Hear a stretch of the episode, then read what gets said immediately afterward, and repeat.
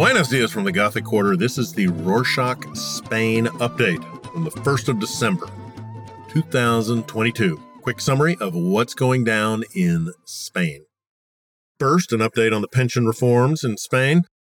On Monday, the 28th, the Ministry of Inclusion, Social Security, and Migration proposed that the calculation of years worked to gain a minimum state pension be extended from the current 25 years to 30. The proposed measure means that people with unstable work histories could put more years towards their pension, as they could also rule out the two worst years of Social Security tax contribution they had. For those with linear work histories, experts say this could harm their benefits. However, the extension is a particularly thorny issue and has the government disagreeing left, right, and center. United We Can, or Unidos Podemos, has repeatedly spoken out against expanding the calculation years and says that given the current circumstances and the fact that in 2022 the reformation to extend minimum pension contributions to 25 years of work was agreed upon, not enough time has passed to measure the effect. Moving on, the Ukrainian embassy in Madrid received what is thought to be a homemade letter explosive on Wednesday, the 30th. The envelope, which was addressed to the ambassador and opened by a security guard, exploded in his hands. The guard received light injuries and was hospitalized. Though it didn't cause life threatening damage, it has prompted Kiev to warn diplomats to strengthen their security measures. The Audiencia Nacional is now investigating the incident along with detectives, forensic scientists, and intelligence experts. Now, for an update from Moncloa, as the Spanish government plays a rather risky move to fill two seats of the Judiciary Court. On Tuesday, the 29th, the central government took the step to appoint the latest two members of the General Council of the Judiciary. The decision has come as quite a shock to both the socialist government's opposition and partners. There's been quite a delay in the appointment of the positions over the last few months as the People's Party failed to reach an agreement with the socialists, much to the dismay of the government's main opposition.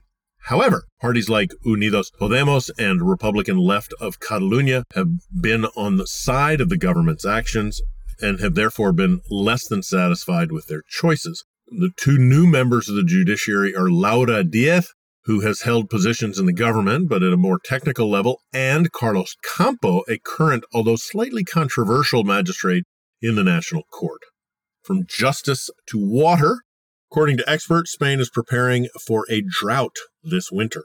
Catalan authorities announced water use bans in Barcelona and surrounding towns on Friday, the 25th. Under the new restrictions, people aren't allowed to refill their swimming pools. Showers have been limited to five minutes. Private water companies have also been told to alert authorities if households use too much water. However, washing up, drinking, and cooking with water is still allowed. According to AEMET, the Spanish Meteorological Agency, the peninsula hasn't experienced a drought this long since records began to be kept in 1961, so restrictive measures have been taken before the situation worsens.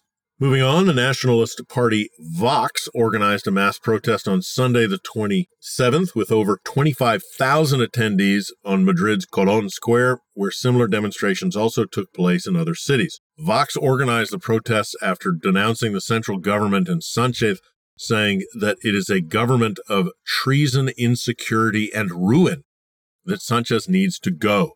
These accusations come after the crime of sedition is closer to being changed to aggravated public aggression, which carries a lower prison offense. Vox supporters have criticized Sanchez's government with Podemos for trying to, quote, buy votes for the next general election from Catalonia. The Nationalistic Party believes that modifying the crime of sedition will encourage further separatist attempts from the Catalan region after the Catalan Declaration of Independence in 2017, which ended in prison sentences for nine Catalan separatists and others who fled abroad. The new Yes is Yes law is also a sticking point, as protesters on Sunday said that they were angry that the government has allowed sex offenders to roam the streets after a few sentences have been lowered since the courts of justice implemented the law. On the topic of politics, new political party made up of current political groups in 14 provinces, Burgos, Valladolid, Salamanca, and Toledo, looking to make waves in the impending general election and local regional elections in 2023 empty Spain, or España vaciada, wants to get enough votes in the upcoming elections to have a say in Congress. They demand urgent measures to achieve a more balanced country.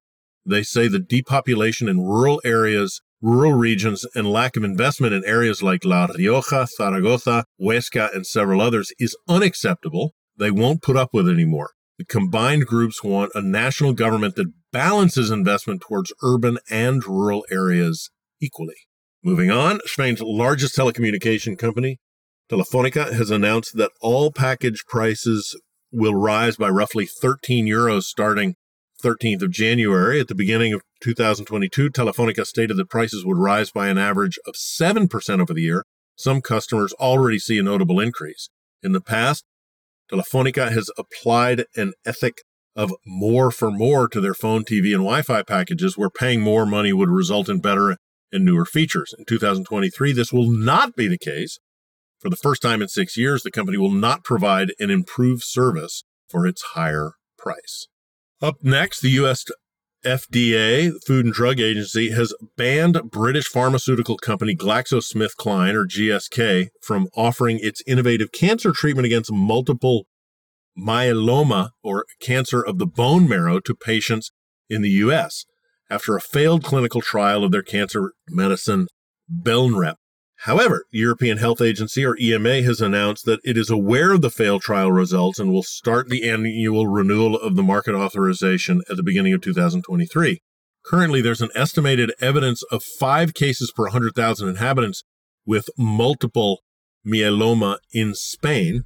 On average, around 3,000 patients, patients aged between 65 and 75 were diagnosed with cancer of the bone marrow in 2020. The use of Blenrep in Spanish public health was approved in September 2022 by the Ministry of Health for patients who have relapsed after receiving other available treatment. Despite being rejected by the FDA, the EMA will conduct tests in early January to ensure the medicine meets EU requirements.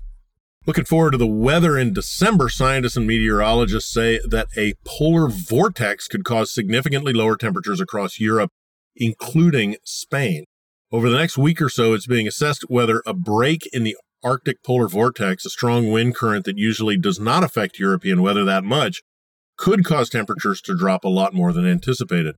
Francisco Martin, a meteorologist that is still monitoring the vortex, reported to the Veinte Minutos news outlet that the currents still look stable, but if it breaks, anticipated temperatures could drop as low as zero or below in the north and center of Spain.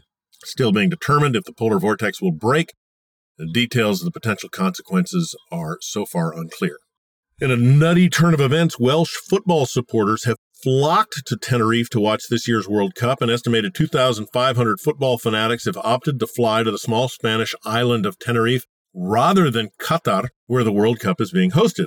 Why? Well, that's the nuttiest part. These fans have traveled over a thousand miles on the back of a tweet.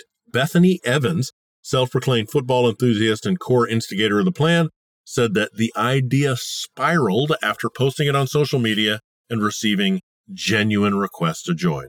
Due to the controversy surrounding the rules and regulations within Qatar and human rights violations, travel expenses, all that, Tenerife was cemented itself as the beacon for this year's Welsh World Cup dreams. And there they are. Hope some of you are listening there in Tenerife, you Welshies. And that's it for this week. You know, every week we work hard to pick what's most important going on in Spain, what's talked about the most, what's the big stuff that flies under the radar, all the main things. Are we getting the mix right? Not a specific thing we have missed, although you can tell us about that too. But what types of information do you want more or less of? Let us know at spain at rorschach.com. Hasta la próxima.